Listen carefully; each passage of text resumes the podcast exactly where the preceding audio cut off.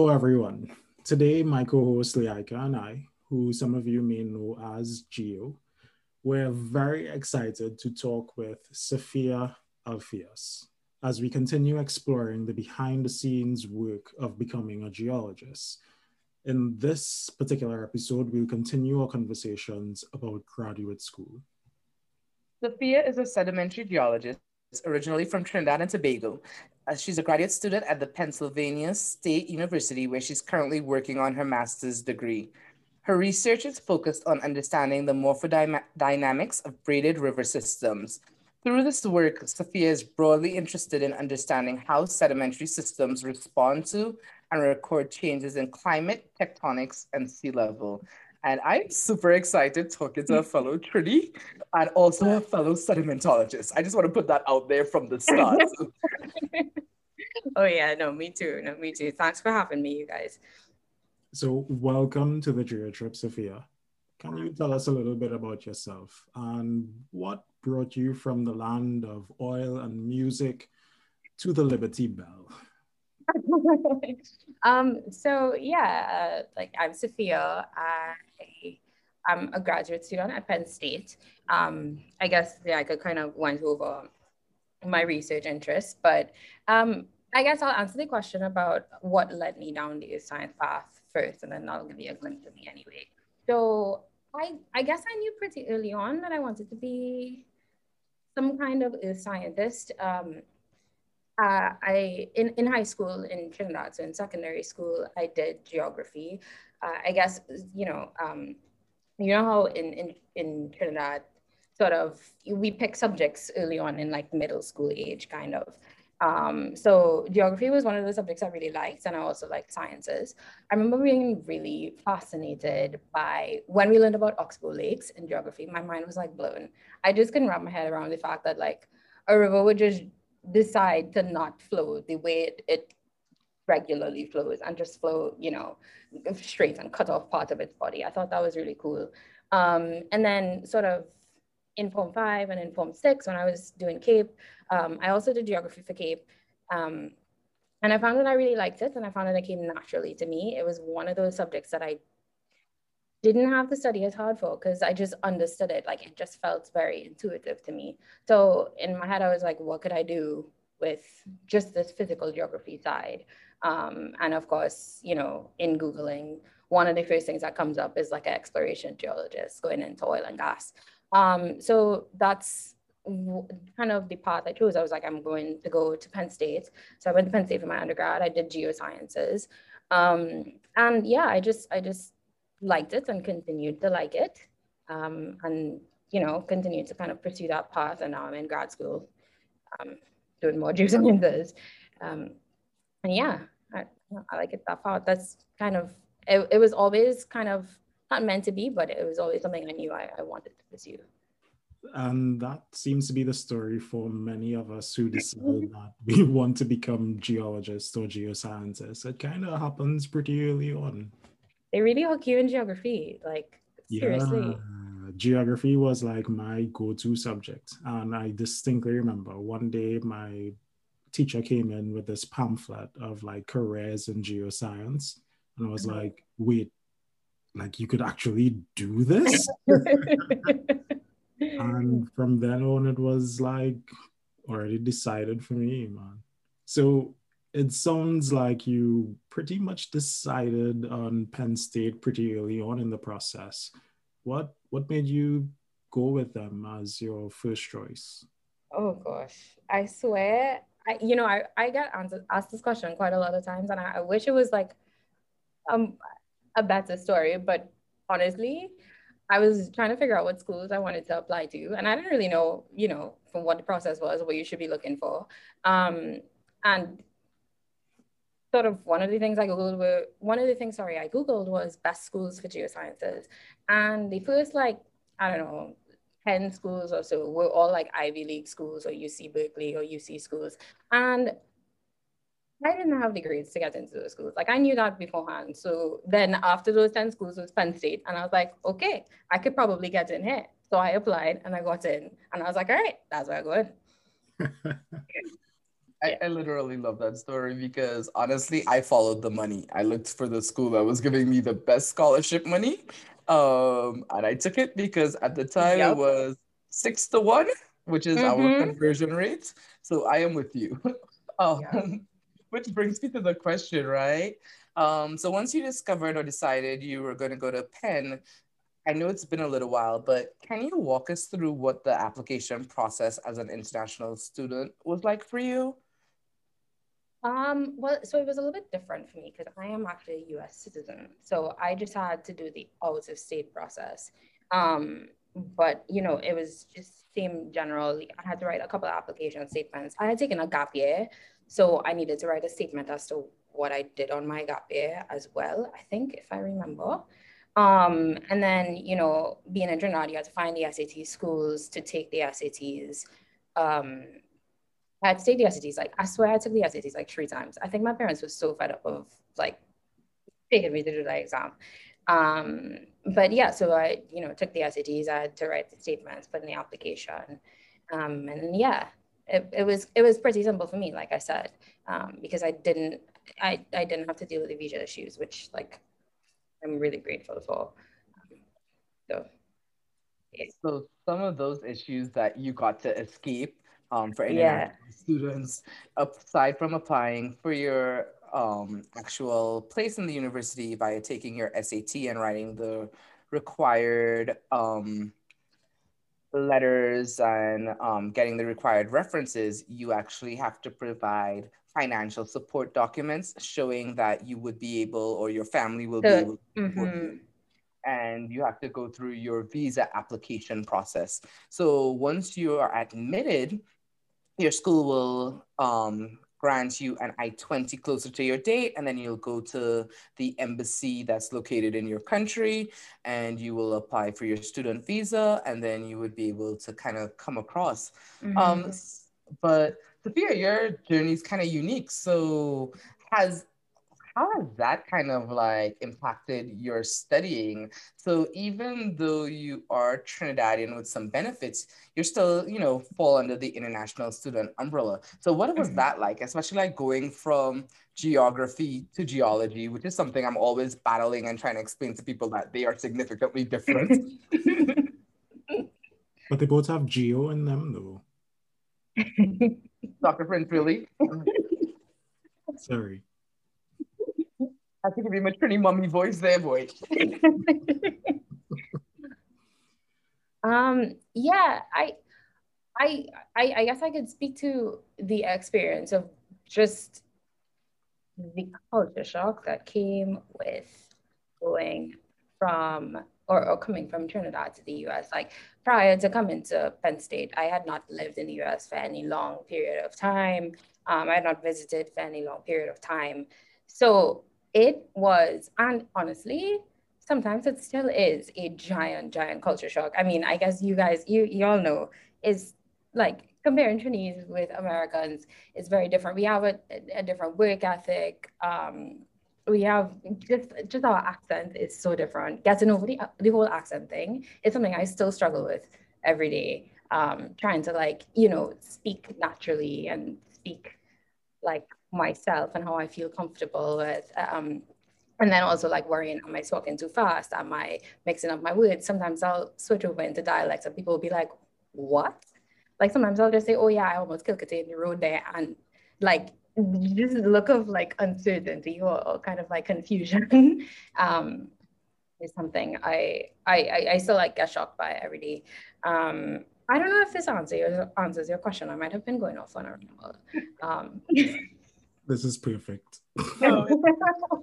it was literally what my question was literally asking what was you know an experience for you as an quote unquote international coming into a foreign education system and i totally agree with you um, it was something i remember when i started my master's program um, i got a lot on my reviews as a lab.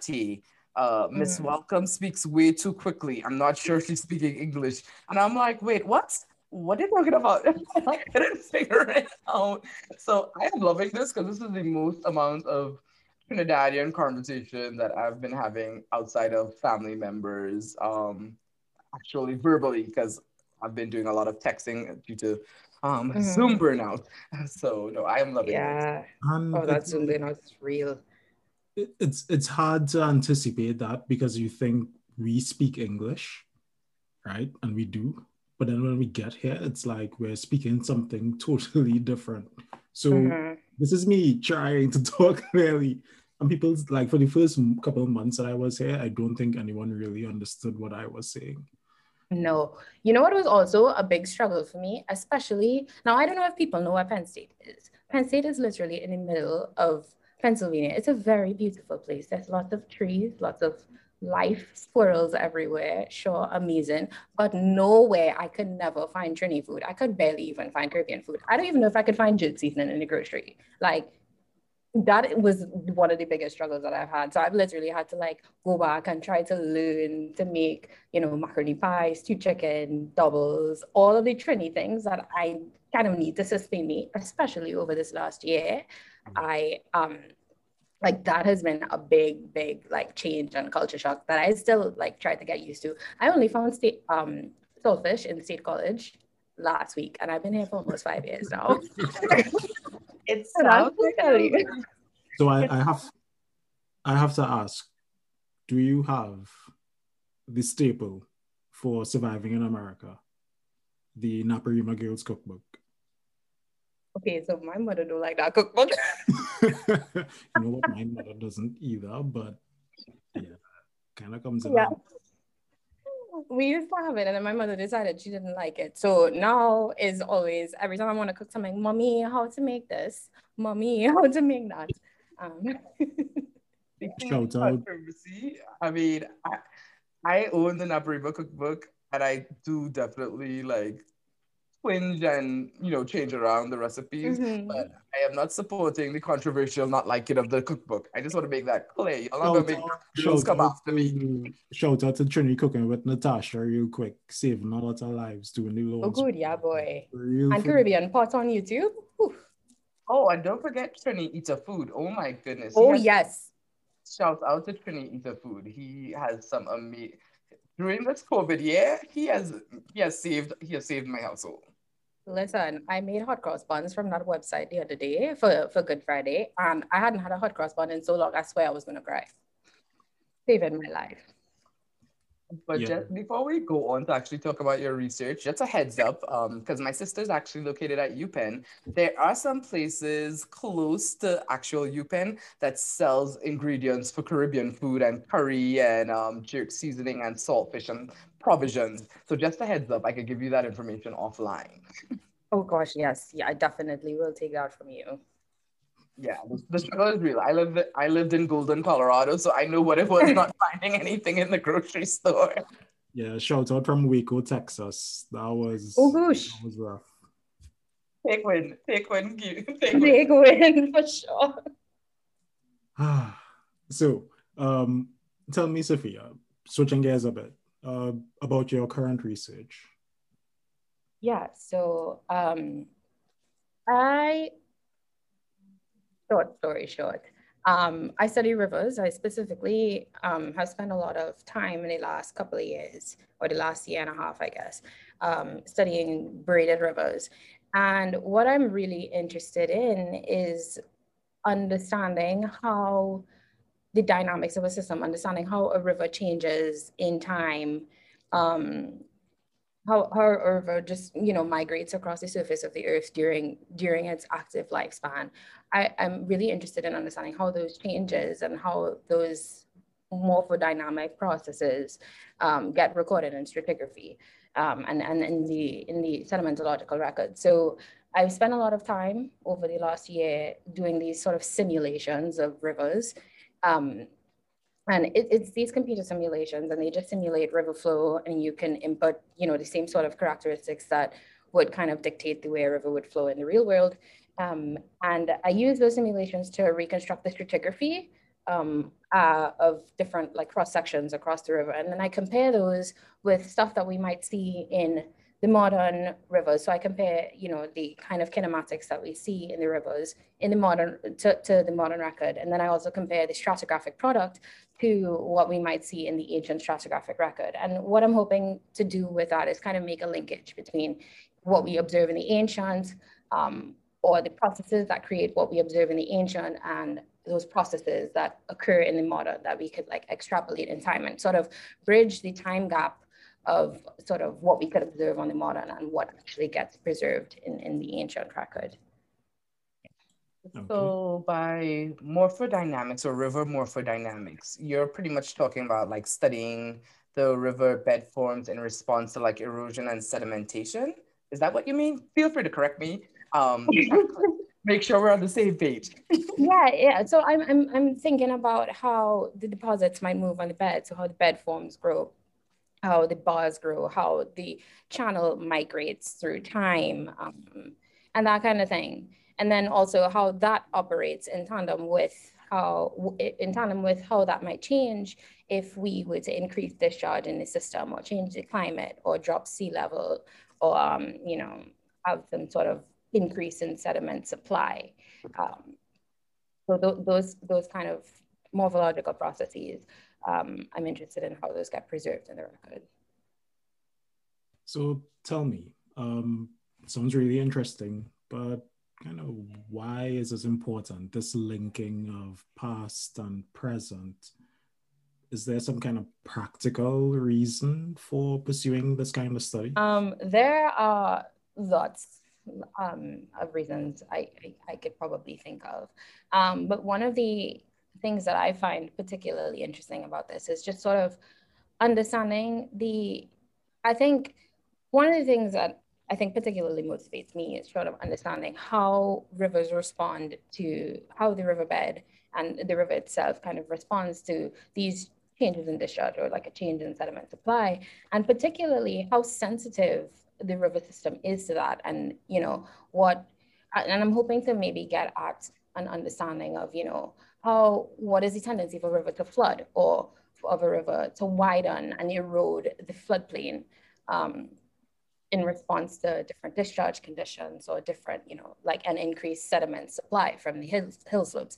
And there are, I guess, a lot of ways that this could probably impact humans. I think about people living in floodplains, um, you know, that could be prone to flooding and, and that flooding risk might change or the susceptibility of that system might change climate change.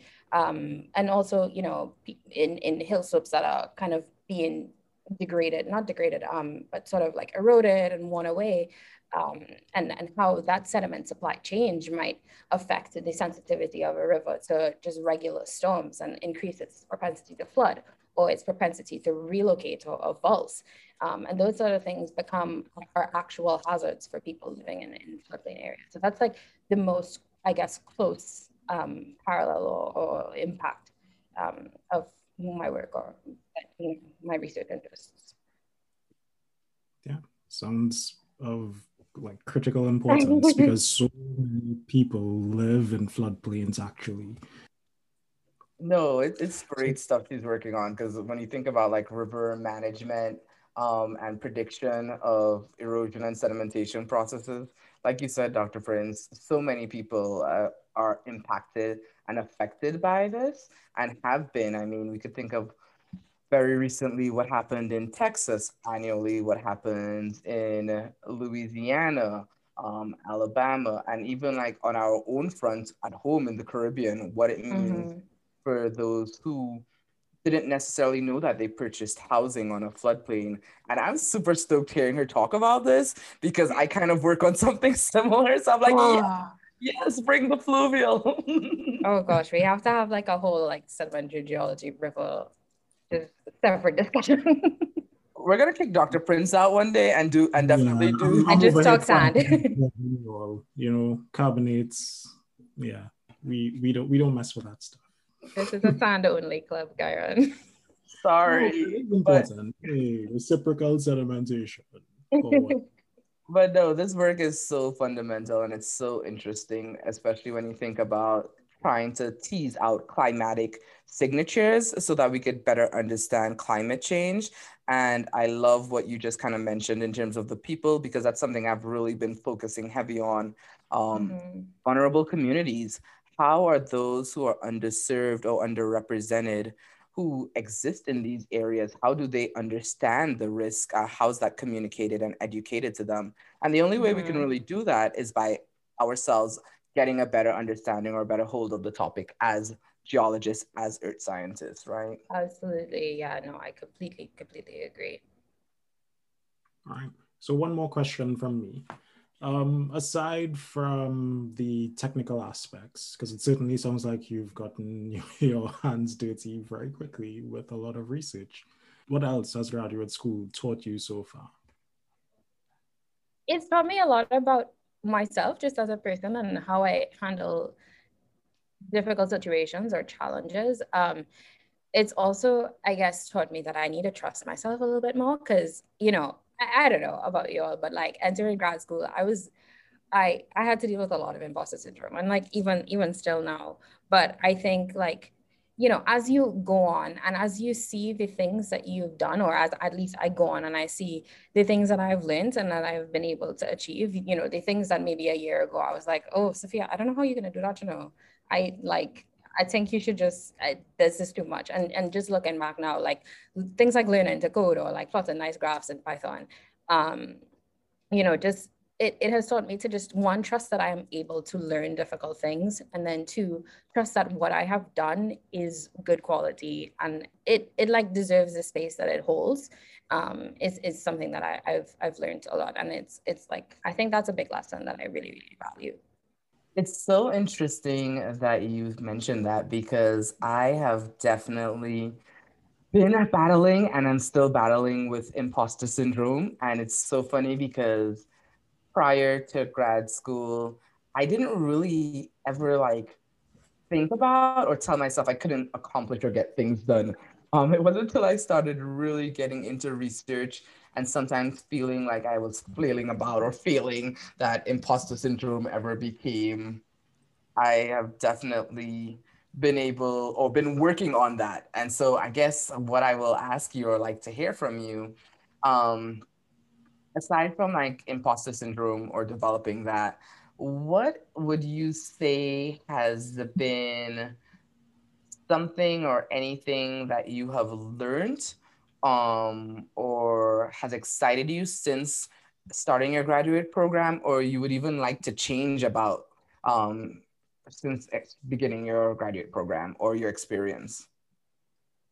I would say that um, I don't think there's anything that I would particularly like particularly drastic that I, I would change. I think one of the things I would have liked to have known early on is um, that time management is important and time management being time for school, but also time for me um, and time for, you know, other things. I, I, I took a little while to learn the healthy balance between like, you know, when is working late not fair to myself or not good for my body versus you know when is it you know you feel like i don't know sometimes you feel like you're working away as a problem and it's just like you could just sit behind your laptop just type in for, for hours and hours and then it feels organic versus sometimes you'll just be like oh i have to work until i don't know like nine o'clock today or i have to work all saturday. Um, and it's taken me a little bit a, a little bit of time i think just learning to gauge or learning to gauge when my time is being best spent on work versus when my time is being unhealthy to me or when I just deserve rest. Um, so I wish that was something I definitely learned earlier on. Um, but I'd like to think that I know it now, even though time is kind of a construct right now with COVID. But, you know, I, I'd like to think it still applies coming into graduate school from my undergrad. So I did my undergrad here in the US as well. Went to a small geology department at a school in California. Mm-hmm. And making the transition, I knew I wanted to kind of get into oil and gas. Um, so I figured Texas was it. I find this uh, applied petroleum studies program, and I'm like, yeah, that's where I'm going. And then I get there and realize like wow, like y'all know this? I'm supposed to know this? we everyone but me knows this. Um, that's kind of where I first kind of felt those pangs of man. I don't feel I'm behind. yeah, I don't feel like I fit in here. Like I don't belong here. And that's been something that has kind of stuck with me through grad school. I think that coming into a PhD, getting involved in research and kind of producing something gives you a little more reassurance. But yeah, that that definitely was an adjustment. And that time management is is huge. Like knowing when you've done enough for that day. Your yeah. advisor may not think or agree with you, but it's really important to kind of get to know yourself and be honest and not just honest but be kind with yourself. Like mm. goes such a long way. It's it's really a marathon not a not a sprint. Yeah yeah. And then there's also i don't know sometimes i feel like there's the flip side of that where it's just like you know i'll i'll read one paper and i'll be like okay safiya you did enough today. So great. Amazing. I'm so glad you did all this work. You are killing it. Um and and then that's also like a discipline that i had to learn too where it's, it's like safiya yeah you read one paper but you also have other stuff to do. You can't just sit around and watch like Love Island for the rest of the day um, or for the rest of the week and just call it like, you know, you'll catch up the time later. Um, so yeah, just time and discipline is something that I am, I, I've learned a lot about over the past, over, like my time in grad school. And I think I, I, even now I continue to, to modify my understanding of, of how my time is best spent. Yeah i don't know. I think that's really important because there have been times where just like i just have felt like time has been slipping away from me um, you know with doing work or not doing work. So i think just finding that balance is something that you know I, I wish i had learned it maybe early on but at the same time like you have to learn to learn sometimes.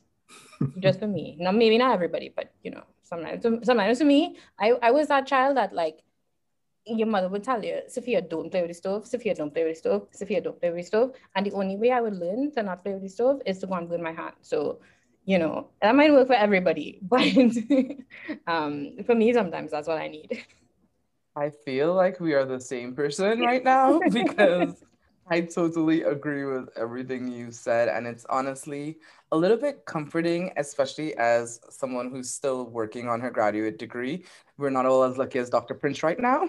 Um, but it's comforting to hear that it is to some degree a universal struggle, especially if you fall into like first gen or international categories, or even if you are, you know, from an area, but no one around you has really pursued this path before. There's a lot you really don't know and you know asking for help allowing yourself grace time management these are all life skills that we're learning and experiencing and burning through right? So yeah. I guess to close up our official part i'm going to say or ask you what's one piece of advice you would give to other students wishing to enter the field of geology or earth sciences? Um, wishing to enter, right? I think one thing that I would maybe, one piece of advice that I find particularly valuable, I guess, is to be broad um, and be open to, you know, the earth is just so interdisciplinary. Like, you you can't just it's so easy to be like ooh i want to go down this one straight road but I think being able to gain that perspective of multiple different subfields of geosciences and just getting a feel for what you're into, into and what you're interested in. Like, I I changed interests maybe every semester in undergrad. I don't know. I I, I am also a very fickle person, but um, you know, I think allowing myself that space to to just explore, I think is is really valuable. Um, and I think also on the topic of allowing oneself to do things, I think being patient and kind to yourself is is really really important and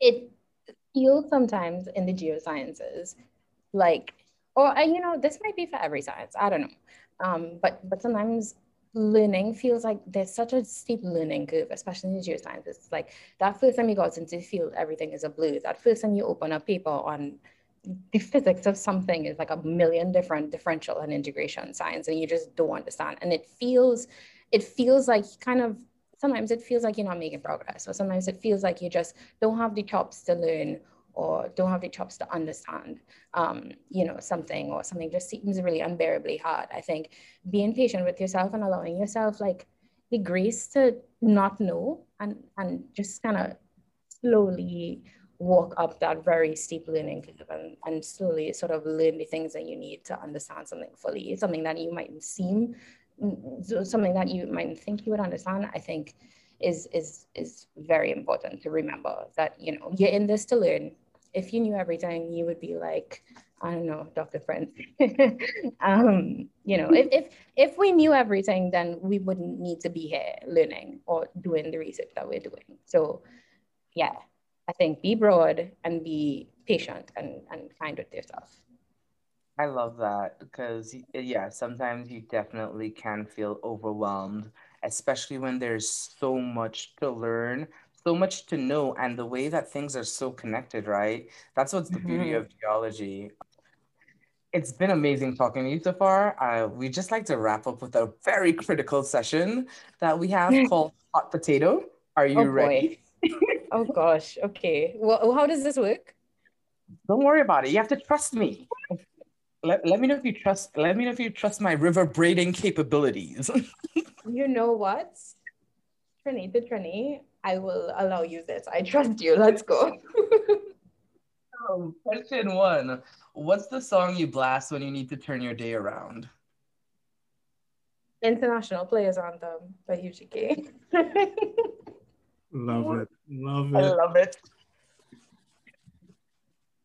What three toppings must you have on your doubles? And for those of you who don't know, doubles is Trinidad street food that you have to try whenever you get the opportunity to visit Trinidad and Tobago. But yeah, what are your three toppings that you must have? Sweet sauce, shadow sauce, and it's pepper topping. Yeah. Okay, sliced pepper. I don't know how what pepper some people is a given. That's um, like the chana in the doubles. uh, cucumber, pepper, yeah, yeah, all those count. Mm-hmm. As, as long as you don't like blasphemously say chicken, I'm good with that pepper counting as a topic. I have never tried those meat doubles, so I can't. I couldn't even. I haven't worked up the confidence to try roast doubles yet, so you have to get like a little bit of roast, like a chunky bit. You just gotta tell the double spoon, just shake the little pepper spoon, just a little bit. Because if they put too much, I don't know, I can't handle it. You know, I'm kind of ashamed to say now, but I used to be a slight pepper kind of guy. Um, recently, uh, I'm going down to no pepper. nah, man. I don't know. I don't know. I don't know. Once you're not sweating, you're not doing it right. Like I don't know. Like maybe you know the time not eating doubles consistently. Like I'm losing my capabilities. Yeah, but I'm losing. I'm losing my. You may have to take one of the um one of the um stripes from your flag there, buddy, because I don't know. mm, I, I feel it. I feel it. All right. So let me ask. Really important really, really important. It's like choosing between Trinidad or Tobago, but we're going to present you with the choice KFC or Royal Castle. No, no, no, no, no, no, no, no, no, no, no, no, no, no, no, no, no, no. No. That's like, I would say KFC, but a Royal Castle three ring combo is like life, and Royal Castle honey mustard life. You can't you can't pit one against each other. It's the That's unfair. Of culture. we should start this episode with the Royal Castle song. this is why it's called hot potato. Hard choices in life. oh, I would I would say KFC has more breath. Mm. Yeah. Mm. Yeah, that Royal, that Royal Castle pepper has hooked me. So Royal Ooh, Castle, that Royal Castle pepper, undefeated, you know. Champion of Trinidad. You can buy it at Piarco Airport for ten dollars. of course you can. Ten what US or TTS? Show us US. I honestly can't remember. Yeah, ten dollars something real cheap. It's probably ten US. I didn't even know you could do that. Wow. All right. Um, I guess what are you watching right now? What are you binging? I am rewatching Modern Family right now. I am looking for shows. If you have suggestions, I am open to them. But yeah, I'm on season five of Modern Family. Whoop whoop, Pam or Mitchell? Okay. I have lots Mom, of suggestions. of course. Lots of suggestions, but people Talk to usually me. don't like my suggestions. I like weird stuff. Like how weird. Um, so my students encouraged me to start watching anime recently. So Uh-huh. knocked out Naruto, Attack on Titan. They, they had to encourage me to go back after the first episode, and I'm glad they did because it's freaking awesome. Uh, what else do we have? Naruto's pretty sweet though. I love me some Naruto and Dragon Ball Z. Yeah, I've watched a couple of episodes of Dragon Ball Z, but I was not a big cartoon fan. I'm Hmm. graduating up to anime. I don't know. Maybe I'll get there somehow. Who knows? I was like, ma'am, there's a difference, but we don't have time. Nah, Naruto is a good one to start with. Nah, and it's a long one, so you Mhm. run out of episodes anytime soon. If you're looking for something on Netflix, Connected, love that. Is like this. I loved Connected. Connected was good. I, I knew I felt a spark there. you felt connected. love that. Love, uh, love that and robots. Is a short antholo- anthology series? Mhm. Fantastic stuff. What else on Netflix is good, Yaika? I am a I love documentaries. So right now I'm making my way through the college admission scandal. Mhm. Mm-mm-mm. Did you watch the one with the odd heist? Um, this is a rob- This is not a robbery or something like that. It was very good. Yeah, and um, on my to watch list next if I ever get through the college admission scandal because I'm actually doing a lot of writing or trying to do a lot of writing right now is Yes. Sam. So I'm, that's on my list to watch. Ooh. Um, so yeah, if you if you want documentaries, I can send you down the rabbit hole with that. I might hit you up. I might hit you up. but oh my gosh, this has been great so far. Uh, This thank was you. so much fun. So thank you so much for joining us for this episode of GeoTrip. Safiya, it's been wonderful having you. Thank you for having me. This was fun. I got to talk to Renee for a whole hour on a Friday. Wow, amazing. It's almost like we're in Smokies and Bunties. it almost is. Yes, exactly. the original one, huh? because it's cheap. Yes, yes, the original. All right. So if you're interested in asking us any questions regarding geology or a journey, you can follow us on Instagram or Twitter at the GeoTrip. And uh, Safiya, if you'd like, you can share your socials as well if you'd like uh, people to follow along. Um, well, I would have to spell it, but it's um, it's uh, at Safiya underscore Alpheus on Twitter. That, I think that's it. That's it. Yeah, that's it. That's it. And please stand by for the national anthem. Dun,